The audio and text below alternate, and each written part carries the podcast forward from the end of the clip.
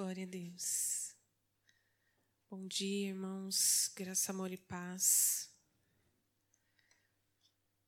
aos nossos irmãos que estão nas suas casas. Eu acho que a igreja nunca vai se acostumar, né, com isso. Nem deve, porque nós não fomos criados para culto online. Nós somos criados para congregarmos juntos, unidos. E eu acho que é uma benção a tecnologia, porque muitas vezes a impossibilidade de estarmos juntos nos aproxima de alguma forma. Mas que nunca seja a nossa preferência, irmãos. Amém? Que a nossa preferência sempre seja congregar, sempre seja estarmos juntos. A igreja primitiva, eles estavam sempre juntos. Então, eles estavam sempre unidos. E isso é muito importante. A gente usa muito um termo, nós falamos até aqui na reunião que nós tivemos de pastores, que eu sou a igreja. Ah, eu sou a igreja. E a gente usou muito essa justificativa para acalmar o nosso coração quando a gente ficou impossibilitado de vir à casa de oração. Então, a gente usa muito isso, né? Eu sou a igreja, eu sou a igreja. Na verdade, irmãos, nós somos parte da igreja, né? Então, a igreja ela é feita por membros. Então, é como se nós, cada um de nós, fôssemos um pedacinho desse corpo. Então, chega até a ser um pouco egoísta nós de dizermos que a gente não precisa da casa de oração, porque eu sou a igreja. Nós somos parte dela. Então, nós precisamos, sim, da casa de oração, nós precisamos congregar. Amém? E eu espero que, em nome de Jesus, isso passe logo, porque nós precisamos voltar a nos encontrarmos para louvarmos, orarmos e estarmos de volta à casa de oração. Então, irmãos, eu creio que isso vai ser passageiro, sim. São sinais. Jesus disse que nos finais do tempo nós teríamos terremotos, nós teríamos epidemias, mas que ainda não é o fim. E se ainda não é o fim, existe uma grande resposta para isso, porque a igreja de Jesus está aqui. Porque o dia que for o fim, nós não estaremos mais aqui, irmãos. Então, queridos, fiquem em paz, porque não é o fim. A igreja de Jesus, a noiva de Cristo, ainda está aqui. Agora, o dia que nós sumirmos, de forma inexplicável, desse planeta Terra, aí a humanidade precisa seriamente se preocupar. Porque aí as coisas vão ficar muito, mas muito, muito mais feio do que o que nós estamos vivendo hoje. As pessoas irão pedir para morrer. Então, para o mundo, irmãos, existe uma esperança. A igreja de Jesus ainda está na terra. Eu quero compartilhar uma palavra com vocês, o qual eu dei o título de Qual o Propósito? E eu quero que você abra a Bíblia no livro de Tiago, capítulo 1, verso 2. Tiago, capítulo 1, verso 2.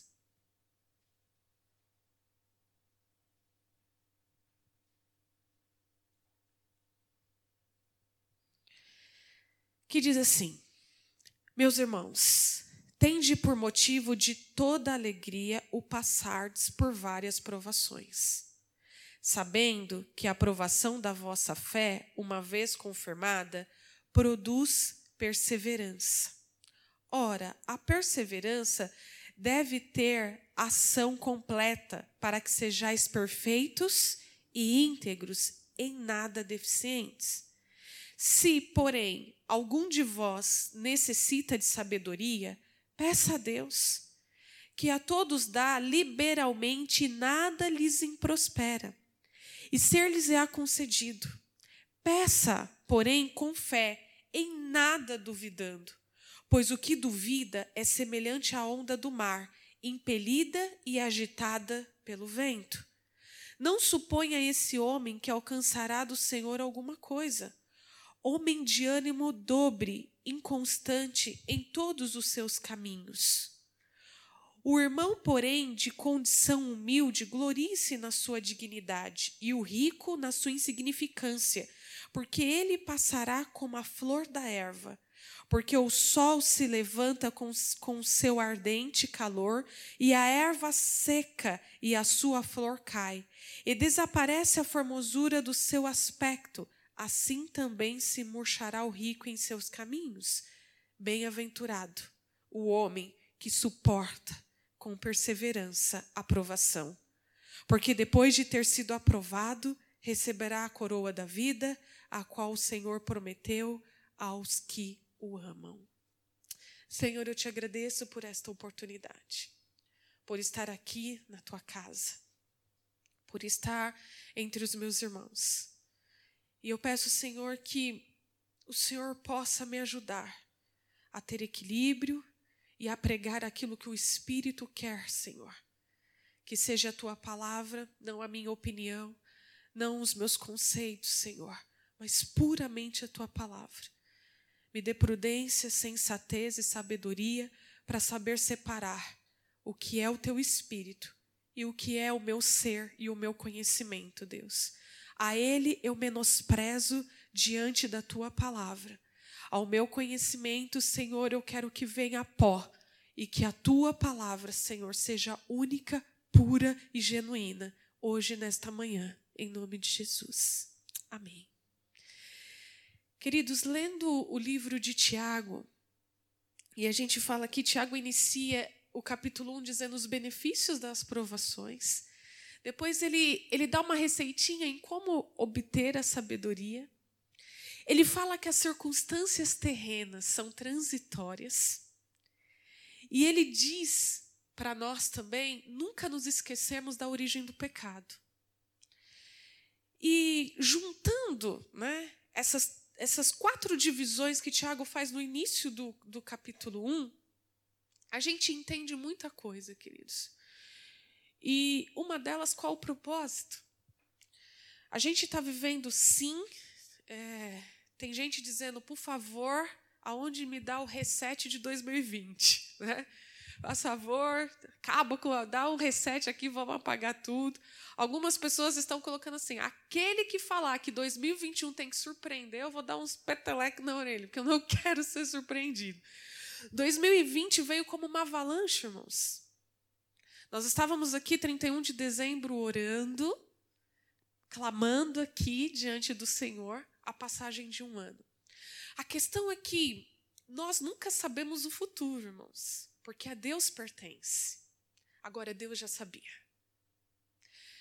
Deus sabia exatamente, Ele sabe o que vai acontecer amanhã, e Ele sabe o que vai acontecer daqui 4 meses. Isso não cabe a nós. Tanto é que Jesus diz, cuidado com a ansiedade, lançai toda a tua ansiedade em mim. Não te preocupes com o dia de amanhã, porque Ele é o Jeová Jirê, Ele é o Deus provedor. E a gente, por ser humanos, né, querido, a gente tem muitas pessoas muito preocupadas, né? Acho que foi ontem de manhã eu estava falando isso para o pastor, que na sexta-feira eu estava mentalmente muito cansada, irmãos. Eu estou indo trabalhar todos os dias. É muito estranho você chegar num lugar onde você está acostumado com muito agito, ver um monte de pessoas. E eu entro nos andares, tudo escuro, tudo apagado.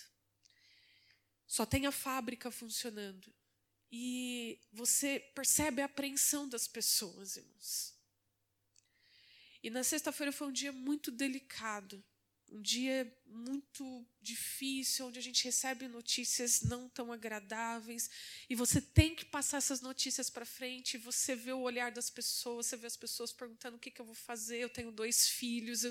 E você vê aquela apreensão toda. Então, sexta-feira, eu estava mentalmente muito cansada.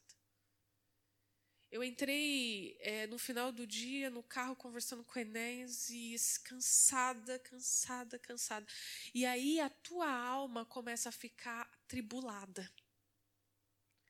Eu cheguei na minha casa assim e só o que conseguia sair da minha boca era o que a minha mente estava, cansaço. E isso é um pouco perigoso, irmãos, porque quando nós estamos com a alma cansada, isso é perigoso até no momento que nós estamos orando. Porque, às vezes, quando nós estamos com a alma muito tribulada, muito cansada, muito preocupada, a nossa oração, às vezes, de forma inconsciente, imperceptível, é cobrando a Deus. Então, a gente começa a questionar, a gente começa a dizer por quê? Por que tanta assolação? Por que pessoas estão passando por isso? Por que nós estamos vendo criança nesse sentido? Por que nós estamos vendo idosos passando por essa situação? E aí a gente começa a ficar atribulado. E nesse momento, em vez de nós orarmos, e essa é a questão que Tiago ele fala no verso 5, se, porém, algum de vós necessita de sabedoria, peça a Deus. Porque às vezes a gente entra em clamor ao Senhor e achando que nós estamos clamando e nós estamos... E de repente o que nós estamos jogando para Deus é a alma atribulada. Eu publiquei esses dias lá no grupo de mulheres, né, algo que Deus ministrou no meu coração. Eu procuro, antes de entrar em oração, meu horário é da meia-noite... Eu estou lendo um livro do Max Lucado, que, para mim, é um ator muito poeta, irmãos, e ele tem um livro dele que fala sobre as provações. E eu sempre estou lendo esse livro, e eu gosto do Max Lucado porque ele traz muitas e muitas citações bíblicas. E aí eu comecei a orar, e aí o Espírito Santo veio no meu coração e falou assim, aquieta-te. E eu continuei ali na minha sala orando. E às vezes eu começo a orar e a gente já começa a se emocionar, né, irmãos? Aí eu começo a chorar. E eu tenho uma companheira em casa. Ela vai no banheiro e me traz um pedacinho de papel higiênico e põe debaixo assim de mim. Aí eu começo a enxugar as lágrimas, boto o papelzinho. Daqui a pouco eu vejo aquela mãozinha gordinha trazendo papel higiênico. E a minha filha está vivenciando isso. Queridos, tudo Deus tem um propósito. A Beatriz está indo dormir super tarde conosco. E ela está vivenciando tudo isso.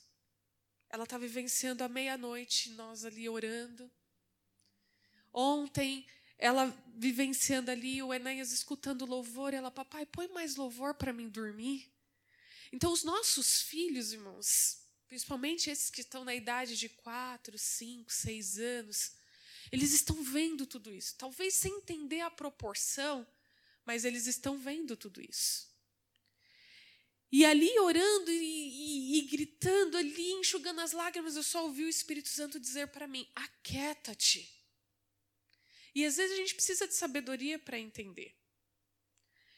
E aí, quando eu terminei de orar, o Senhor veio com aquela palavra de Marcos para mim, quando os discípulos estavam no barco com Jesus. E naquele momento, o Espírito Santo foi muito claro no meu coração.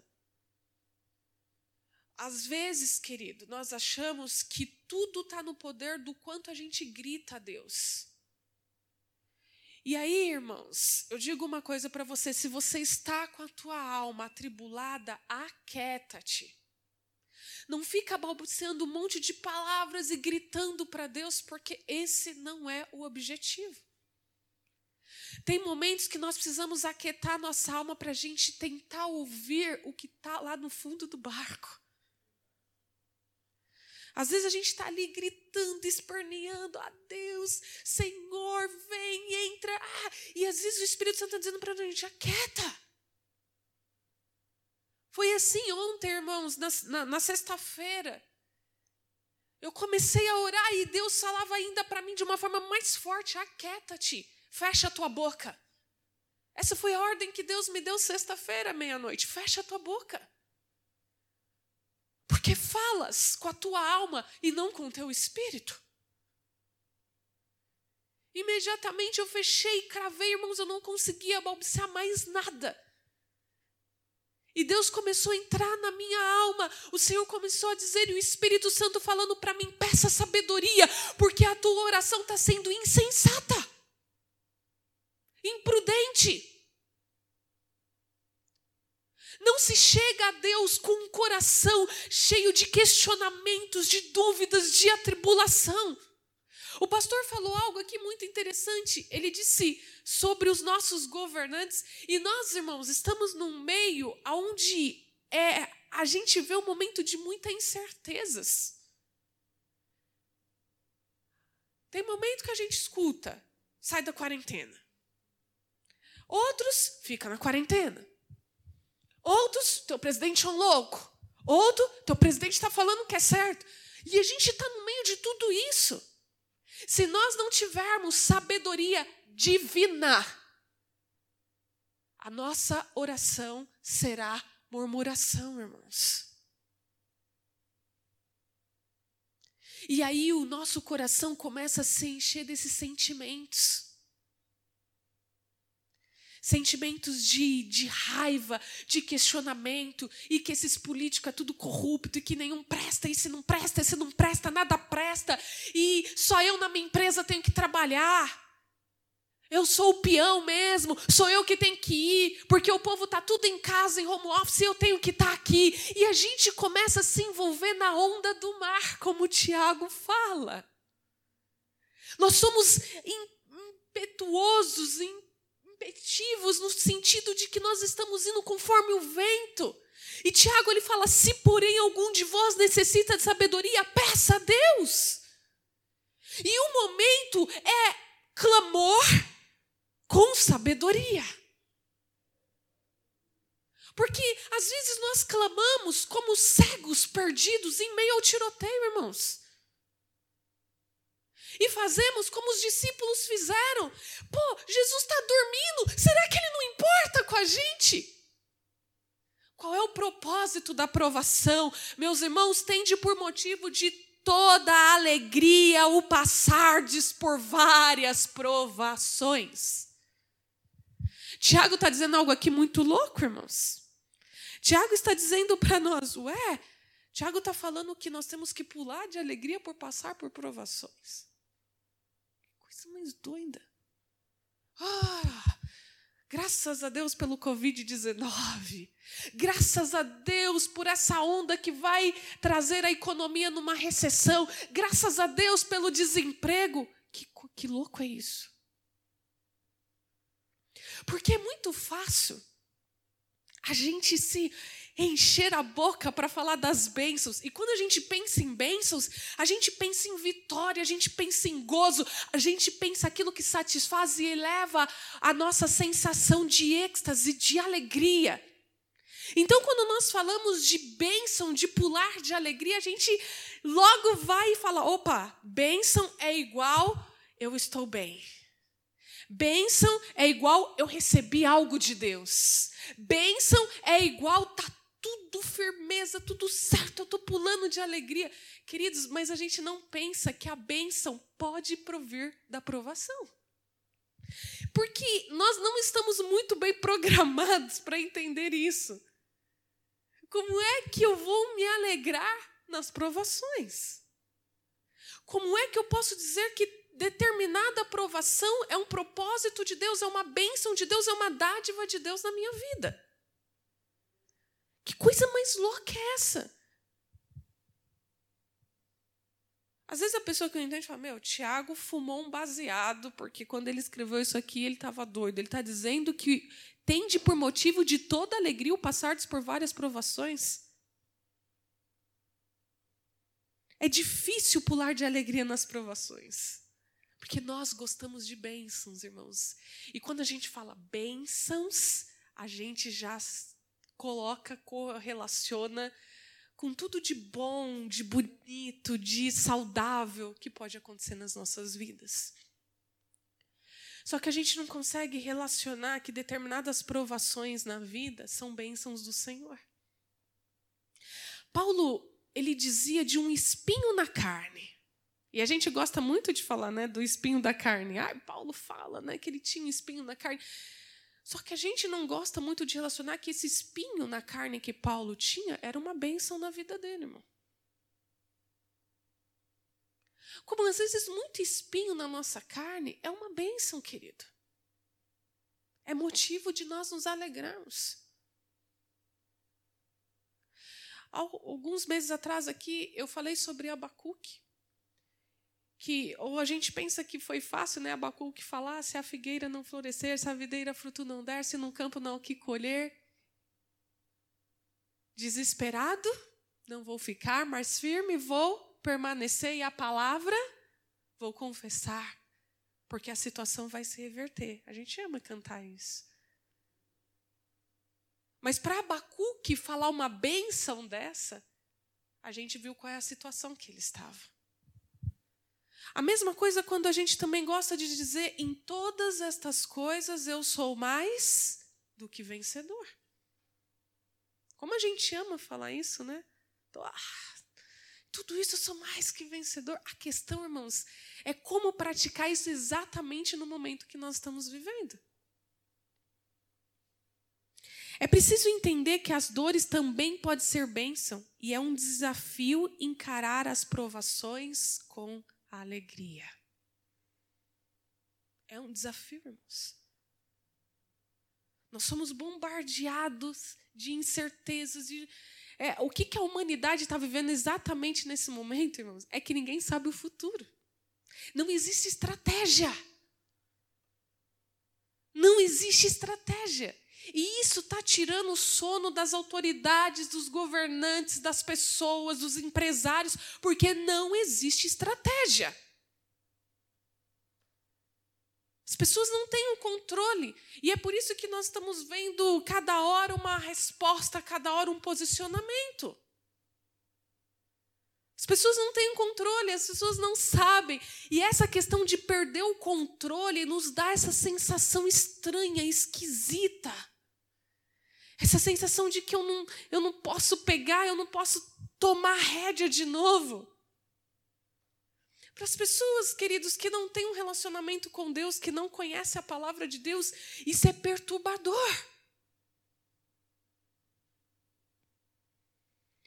Para nós, que somos filhos de Deus, já é um desafio.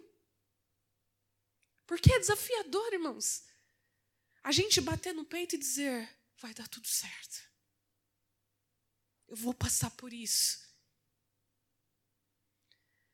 É desafiador quando a gente dobra os nossos joelhos e a gente fala assim, te dou graça, Senhor.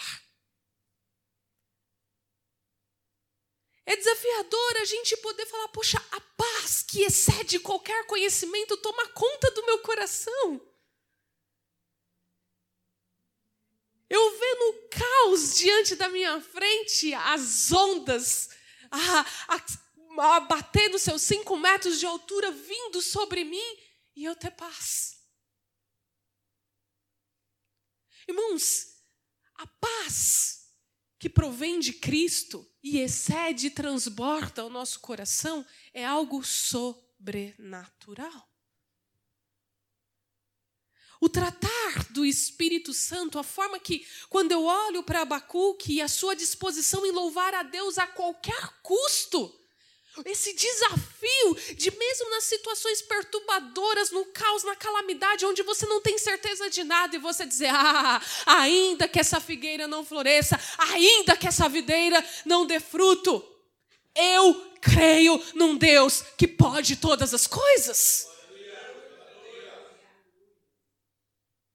É você levantar de manhã e vendo a onda atingindo o barco e a sua alma querendo se atribular, ficar perturbada. E o teu espírito jogar para ela no fundo do barco aquela suspiração. Tem alguém calmo aqui.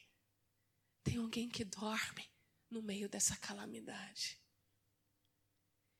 E a tua alma procurar aquele som de fundo, aquele ronco de fundo, enquanto a grande fortaleza está sendo destruída, está sendo abatida.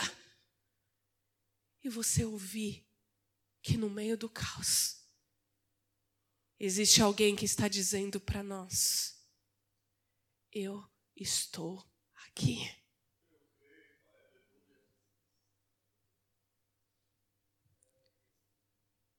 Eu estou aqui. Queridos, quando a gente vê Paulo passando pelas provações. E aí eu queria ler Filipenses, capítulo 3.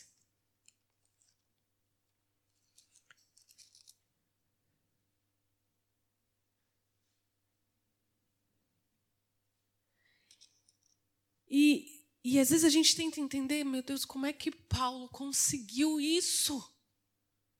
Em Filipenses 3:8, Paulo diz assim: sim, deveras considero tudo como perda por causa da sublimidade do conhecimento de Cristo Jesus, meu Senhor, por amor do qual perdi todas as coisas e as considero como refúgio para ganhar Cristo.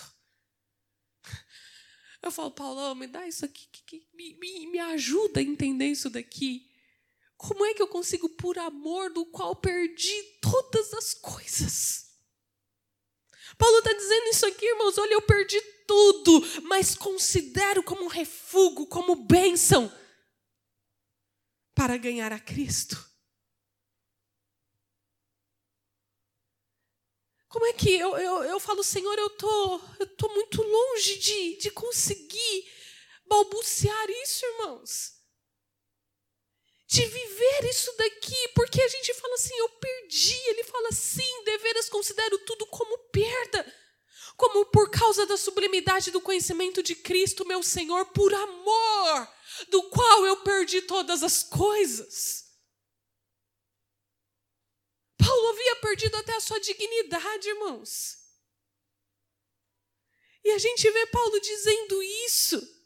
E ele fala, e ser achado nele, não tendo justiça própria, que procede de lei, senão a que é mediante a fé em Cristo, a justiça que procede de Deus, baseada na fé. Para o conhecer e o poder da sua ressurreição e a comunhão dos seus sofrimentos, conformando-me com ele na sua morte, para, de algum modo, alcançar a ressurreição dentre os mortos. Filipenses 4:11, ele diz assim, digo isto não por causa da pobreza, porque aprendi a viver contente em toda e qualquer situação. Paulo está dizendo uma coisa aqui, irmãos, que não é um milagre. Ele está dizendo assim, não, por milagre vivo contente em toda qualquer situação. Por um passe de mágica, vivo contente em qualquer situação. Mas Paulo está dizendo que ele aprendeu a viver contente em qualquer situação. Aprendeu. O que significa, irmãos, que nós precisamos aprender. Não é uma coisa da noite para o dia, não é uma coisa assim, no estalar de dedos. É uma coisa que a gente precisa aprender. Paulo está dizendo isso para nós. Ele falou aqui, ó, no capítulo 3, por amor de Cristo, eu perdi todas as coisas. E em 4:11 ele disse, digo isso não por causa da pobreza, porque eu aprendi a viver contente em qualquer situação, em qualquer circunstância. Querido, chega a dar medo isso. Porque quando a gente fala, poxa, eu quero aprender a ter fé, eu quero aprender a palavra de Deus, eu quero aprender isso, eu quero aprender aquilo, mas aprender a viver contente em qualquer circunstância, de luto, de pandemia, de desemprego, de dor. Isso é loucura, irmãos, para nós. Para a mente humana, isso é loucura. É por isso que a gente não consegue entender a palavra de Deus somente com a nossa alma, com o nosso intelecto. Todo mundo que tenta estudar a Bíblia somente com seu intelecto jamais vai entender e compreender Deus. Porque a nossa alma é limitada ao nosso intelecto, mas o nosso espírito não. O nosso espírito, em relacionamento com Deus, consegue entender o que Paulo disse. O nosso espírito consegue compreender aqui o que Paulo está dizendo. Mas a nossa alma sozinha não, irmãos. É por isso que a fé é para o espírito e não para a alma. É por isso que a fé é algo que vem de dentro do espírito para fora. Quando a fé é superficial, quando a fé está aqui, ó, na beirada só, a gente consegue passar por situações por elas no mediano. Porque é uma fé religiosa. É uma fé religiosa. Ela precisa ter artifícios para ela ser movimentada. Mas quando a fé provém do Espírito, quando a fé é convencida lá dentro, ela é uma fé de profundidade. Ela não é uma fé religiosa. Ela é uma fé de profundidade. E é essa fé, irmãos, que faz a gente compreender a palavra de Deus e crescer em estatura de Cristo. É uma fé profunda. Tem muita gente vivendo a fé religiosa, a fé superficial. E é por isso, irmãos, que muitas vezes a oração, quando a fé é superficial, ela é misturada com os nossos sentimentos. Aí é aquela oração nossa que a gente pede justiça para Deus conforme o nosso intelecto. É aquela fé superficial que a gente começa a gritar diante de Deus e achando que Deus está ouvindo aquilo que nós estamos gritando. Mas a fé, quando ela é profunda, a gente vive o que Tiago está dizendo aqui, queridos. Que a gente aprende a ter alegria passando as provações, sabendo que a aprovação da vossa fé, uma vez confirmada, produz perseverança. E o que é perseverança, irmãos? O que a gente tem como perseverança? Existem três características muito importantes na perseverança. A primeira dela significa persistência. Quando Paulo fala que eu aprendi a viver contente em toda e em qualquer situação, ele persistiu em aprender isso, irmãos. É lógico que a primeira tribulação que Paulo teve, com certeza ele ficou abatido, entristecido. Tanto é que lá em Coríntios, né, ele fala um pouco sobre isso. Mas ele foi aprendendo, ele foi persistindo, porque a fé profunda, a não religiosa, a não superficial, ela nos faz entender o que é perseverança, ela produz e nós somos persistentes. Uma outra característica da perseverança, não desiste com facilidade, sinônimo de persistência. A gente não desiste. A gente não desiste, irmãos. Você está sendo ali, ó, batido e vai, cai, levanta, porque o cair é nosso, faz parte. Então nós vamos tropeçar, nós vamos cair. O Espírito de Deus vem e fala, levanta. E você fala, porque a fé profunda... A fé com profundidade, não a superficial, não a que está embasada no teu intelecto, porque o teu intelecto, a terra vai comer, querido.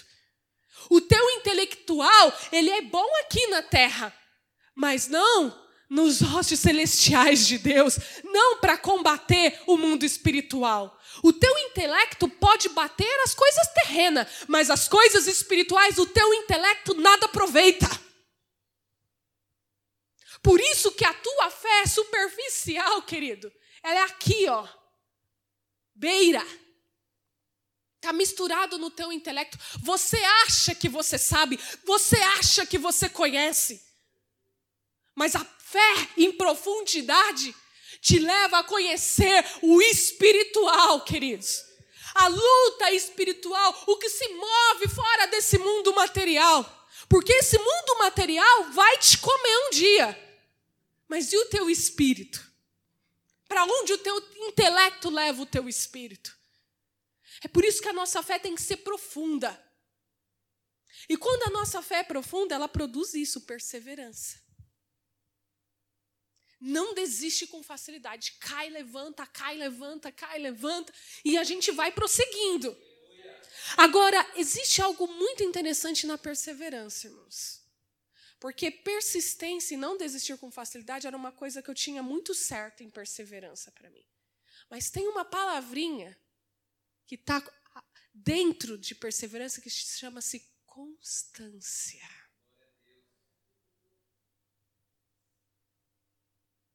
E é aí, queridos, que nós sabemos separar fé profunda com fé superficial. Constante. É aí que a gente entende o que Jesus fala. Vigiai e orai em todo o tempo. Constância. Não é algo assim. É constância. Quando a nossa fé é profunda, a gente mantém uma constância, querido. Uma linha linear. A fé superficial às vezes nos leva, sabe como? Às vezes você está naquele ápice, gritando, pulando, orando, falando em línguas. Daqui a pouco você está... Não tem constância. Isso é superficial. Algo constante, às vezes você não está gritando, não. Mas você é uma pessoa aqui. E aí nós vamos na segunda parte que Tiago fala. Sabedoria. Quando a nossa fé alcança uma profundidade em Deus, queridos, nós somos seres mais sábios. Eu não preciso de grandes movimentos, de avivamento, de mostrar para todo mundo que eu estou aqui, eu estou clamando. Não. A fé profunda, a perseverança, o ato de você não desistir, você está numa constância. Você é linear, irmãos. Você se mantém equilibrado. Você não está no ápice de gritando, de pulando, plantando bananeira e eu estou todo cheio do espírito. E amanhã está lá caído, desanimado, não tem vontade para nada, preocupado, gritando o porquê, qual o propósito. Não. Você mantém perseverança. A fé profunda produz perseverança que te mantém constante. Queridos, eu não enxergo o Paulo pulando o tempo todo. É um Deus de poder. É um Deus... Não.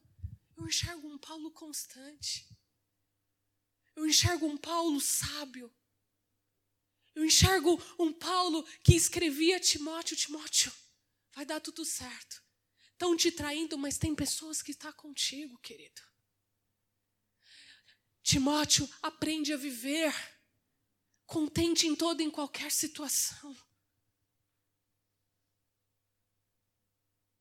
Porque não tem, queridos, como manter o carro em 160 a 200 horas todo o tempo. Uma hora ele reduz, mas você tem que manter ele constante, andando. A fé superficial te joga num pico, mas te derruba, porque ela é religiosa. A fé com profundidade, sim, te faz indesistível e te ensina a aprender a viver em toda e qualquer circunstância. A fé com profundidade te faz driblar as coisas, te faz driblar os teus sentimentos mesquinhos, os teus sentimentos piores que você possa ter.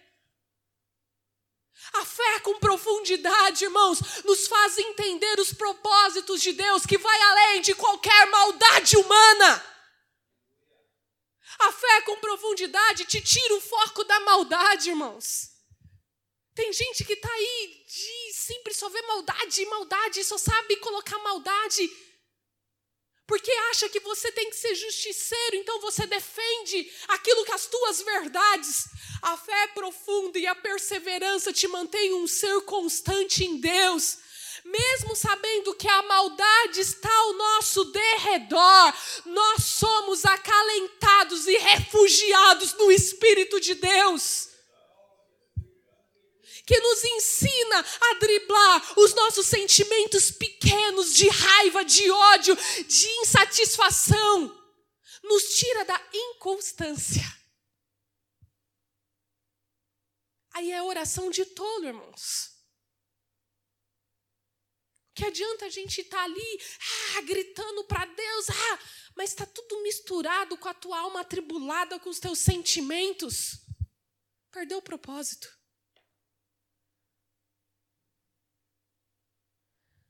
As provações, irmãos, na vida produz dois grandes resultados em nós. Um deles é fé aprovada. E aí a gente vê que quando a aprovação é bênção na nossa vida. A gente vê que, olha, o Tiago diz no verso 4, ora, a perseverança deve ter ação completa, para que sejais perfeitos e íntegros, em nada deficientes. Dois grandes resultados da aprovação na nossa vida é fé aprovada. E provações, irmãos, podem vir por Deus. Abraão foi provado por Deus. Provações podem vir por Satanás. Jó foi provado por Satanás com autorização de Deus. Provações podem vir pelos nossos semelhantes. José foi provado pelos seus irmãos. Mas de uma coisa é certa, toda aprovação tem um propósito diante de Deus. Se ela é provocada por Deus, por Satanás, pelo nosso semelhante, não importa. Porque a fé com profundidade nos mantém numa constância. Então não adianta, não, será que essa aprovação vem de Deus? Será que essa aprovação vem de Satanás? Será que essa aprovação vem do homem? Não importa, querido, de onde ela vem. Importa que o propósito dela prova a nossa fé. Independente de onde vem a aprovação. A nossa fé ela é aprovada. E a gente precisa saber se a nossa fé é superficial ou ela é profunda. O sofrimento, muitas vezes, é instrumento da graça para reduzir a nada o orgulho do soberbo e a autossuficiência do arrogante. Um outro resultado das provações é caráter aprovado. O nosso caráter é forjado, irmãos. Em momentos de luta, de sofrimento, o nosso caráter também está sendo provado. E, às vezes, é um instrumento. E provações podem polir o caráter, ainda que seja ferro e fogo. Às vezes, quando a gente se sente orgulhoso demais, eu sou o crentão, aqui é o crentão, bate aqui. É, querido. Pois é, o teu caráter é provado também nas provações. Às vezes a gente adora bater no peito e apontar para o outro, né? Fé rasa, fé rasa. Ali, ó, a fé daquele irmão, não tem fé, não. E às vezes é o nosso caráter. É aquilo que Tiago fala aqui, ó. A perseverança deve ter ação completa, não só pela metade, não, irmãos. A oração deve produzir em nós perfeição e integridade. Nós temos que ser íntegros.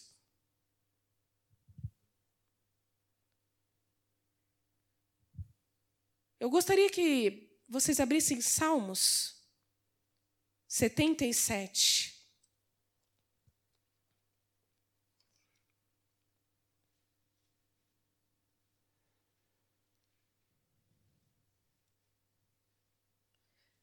Nós temos uma oração aqui desse salmista e nós vamos observar uma coisa nessa oração, irmãos, que muitas vezes nós cometemos esse erro. Salmo 77. Diz assim, elevo a Deus a minha voz e clamo. Então, a gente observa que é uma pessoa que está em oração. Elevo a Deus a minha voz para que me atenda. É uma pessoa que está erguendo a voz, que está ali falando com Deus. No dia da minha angústia, procuro o Senhor, erguem-se as minhas mãos. Opa, é uma pessoa que está aqui clamando a Deus. Durante a noite não se cansam. E a minha, aqui é que está o grande peso, irmãos. E a minha alma recusa consolar-se. No dia da minha angústia procuro o Senhor. Ergue-se as minhas mãos durante a noite e não se cansa. Uma pessoa que está ali, ó, clamando, orando a noite toda. Mas ele fala assim, a minha alma recusa a consolar-se. Irmãos, tem momento que a gente não quer ser consolado. Às vezes o Espírito Santo de Deus está te levando paz. Às vezes o Espírito Santo de Deus está cercando o teu coração. Às vezes o Espírito Santo de Deus está ali querendo e a gente está se recusando.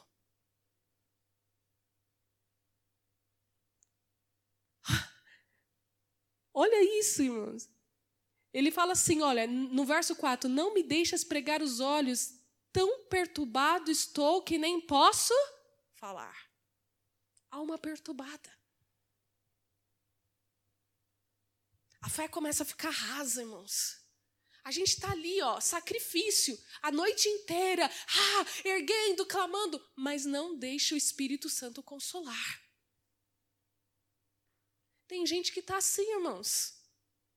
Está dando murro em ponta de faca, está sangrando,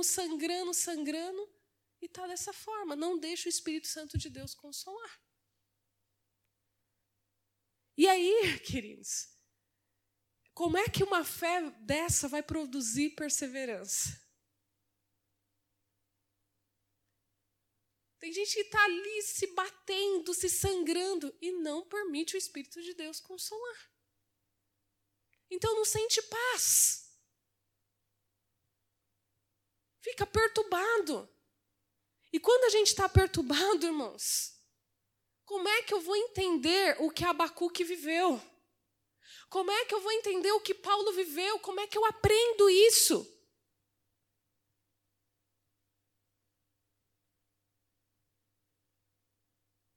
A oração deve ser uma experiência de entrega, irmãos. Escuta muito bem isso, queridos. A oração deve ser uma experiência de entrega.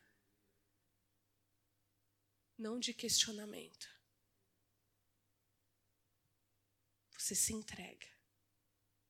E quando você se entrega, o Espírito de Deus consegue te consolar. E aí é o refrigério que a gente tanto pede para Deus.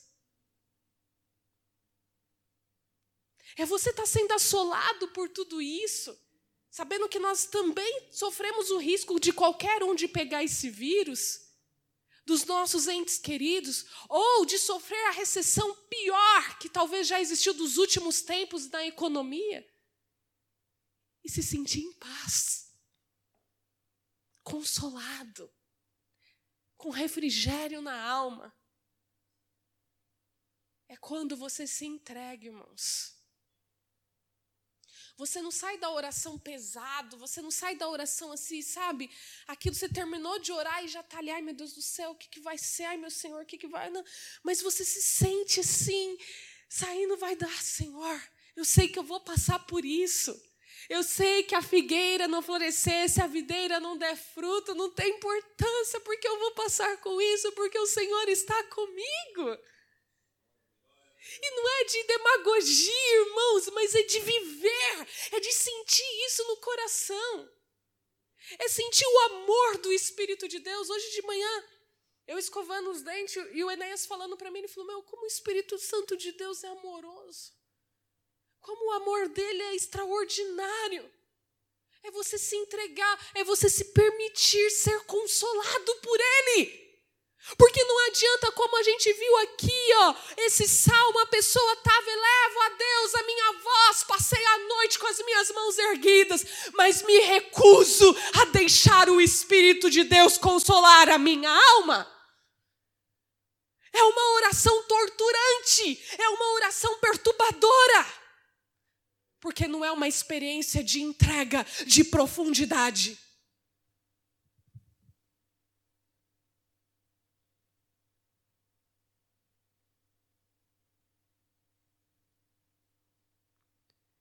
O poder transformador não está na aprovação em si, irmãos, mas está do quanto a gente se entrega diante de Deus no momento desse deserto.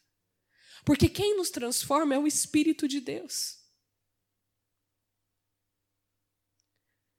O essencial nas provações todos os frutos que as provações visam produzir em nós, fé, perseverança, aproximação de Deus, vão se tornar nulas, irmãos, se a gente não tiver o essencial, que é a sabedoria.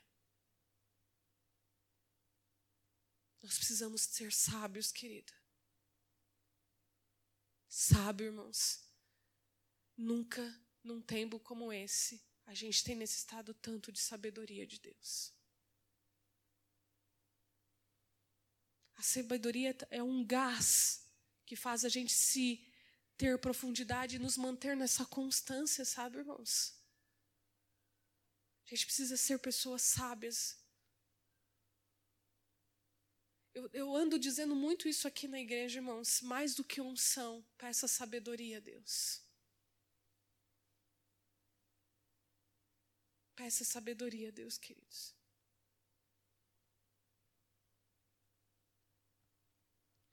Essa era a palavra que eu tinha para compartilhar com vocês, queridos. Qual o propósito? Às vezes a gente não sabe exatamente no momento que a gente está vivendo. Mas a gente tem que entender que para tudo Deus tem um propósito nas nossas vidas e na igreja, irmãos. Não viva uma fé rasa, mas queira profundidade na sua fé para que ela possa produzir perseverança. Eu me lembro que há muitos anos atrás, irmãos, o pastor Orides uma vez chegou diante de mim e disse assim: Vânia, eu quero que você pregue uma palavra e eu já vou te dar o título, A Graça da Persistência.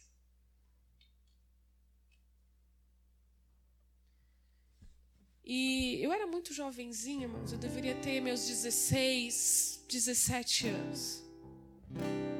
Tem coisas nesses momentos que a gente não entende muito. Hoje, com a maturidade que eu tenho dos meus 38 anos... digo que a graça da persistência, ela vem produzida por uma fé profunda. E a fé, irmãos, ela é produzida quando a gente escuta a palavra de Deus. Então, queridos, essa perseverança, esse ato da gente não desistir, da gente permanecer constante. Deus em nenhum momento está pedindo, irmãos, que a gente seja fogo puro, labareda, o tempo todo. Porque Deus conhece as nossas limitações. Mas é essa constância de Paulo, de Abacuque, de Abraão, de Jesus, irmãos. Jesus foi e é a nossa maior referência de como lidar com as provações. Jesus não fugiu da turbulência do mar, mas no momento certo ordenou que o vento parasse. E o que ele disse para os seus discípulos? Não tendes fé? Aonde a fé de vocês é superficial, é rasa? E de uma forma, do jeito que eles estavam, estarrecidos, eles olharam e disseram: quem é este homem que até o vento se cala diante dele? Irmãos, eu não tenho dúvida que num estalar de dedos Deus pode exterminar esse vírus. Você tem dúvida? Eu não tenho. Eu não tenho dúvida que num estalar de dedos tudo pode mudar. Mas se não mudar, nós vamos passar por isso. E vamos passar com perseverança, com constância. Talvez não gritando, pulando, saltando, mas aprendendo a viver contente com toda e qualquer situação. Nós vamos aprender, e talvez esse é o propósito. Deus está nos ensinando. Aprendam, aprendam, aprendam. Não com o teu intelecto, porque o teu intelecto não serve de nada no mundo espiritual. De nada, irmãos. O nosso intelecto é zero. Mas o nosso espírito e o tanto de relacionamento que a gente vivencia com Deus é que vai nos ensinar a passar por essas situações. É levantar amanhã e vê que houve mais 1.000, 2.000 casos de infectados. E a gente dizer, eu vou aprender a viver. Eu vou dizer, ainda que a figueira não floresça, ainda que a videira não dê fruto algum, mesmo assim, eu vou aprender a viver de fé em fé, ultrapassando as barreiras. Porque eu não quero uma fé superficial, mas é uma fé que agrade a Deus. Então eu digo para você, meu irmão, com todo o temor no meu coração, vamos aprender a viver louvando a Deus e o adorando em qualquer situação. Nós vamos ter medo, sim, mas o medo não pode paralisar a nossa fé. O medo paralisa a fé superficial, irmãos, porque naquele momento no barco, o que os discípulos tinham é uma fé superficial. Pedro, João, no barco com Jesus, eram totalmente diferentes. Quando estavam lá, Pedrão preso, e a igreja orava, e ele pôde ver as correntes se abrindo. O Pedrão no barco lá era diferente desse Pedro, mas por quê? Ele aprendeu a viver. E quando nós aprendemos a viver a vida com uma fé profunda, nós aprendemos a glorificar a Deus em toda e qualquer circunstância. O que vai acontecer amanhã, irmãos, eu não sei. Quantos mortos nós teremos, eu também não sei. Mas a minha oração nessa manhã é que Deus nos ensine aprender a viver contente em toda e qualquer circunstância. Nós não temos o futuro, mas nós temos o Deus que é dono dele.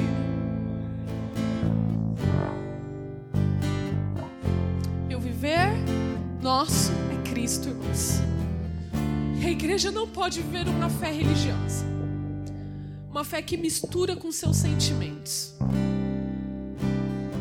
Vamos fazer como esse salmista, irmãos, passar a noite gritando e não permitir que o Espírito de Deus nos console, porque é uma oração torturadora. Nós estamos num relógio de oração, mas ele tem que ser com sabedoria, irmãos, com fé profunda, com constância, com perseverança. E se a tua alma estiver tribulada, como a minha estava na sexta-feira à noite, quieto e ouça o ronco de Jesus no barco. Não ore, não abra a tua boca, mas ouça o Espírito Santo dizendo, aquieta-te e permita que ele seja o teu refrigério. Porque a oração prudente não é a quantidade de palavras que você fala, mas é como você sai dela e a experiência que ela te dá e a entrega dela diante de Deus. Sejamos sábios, queridos.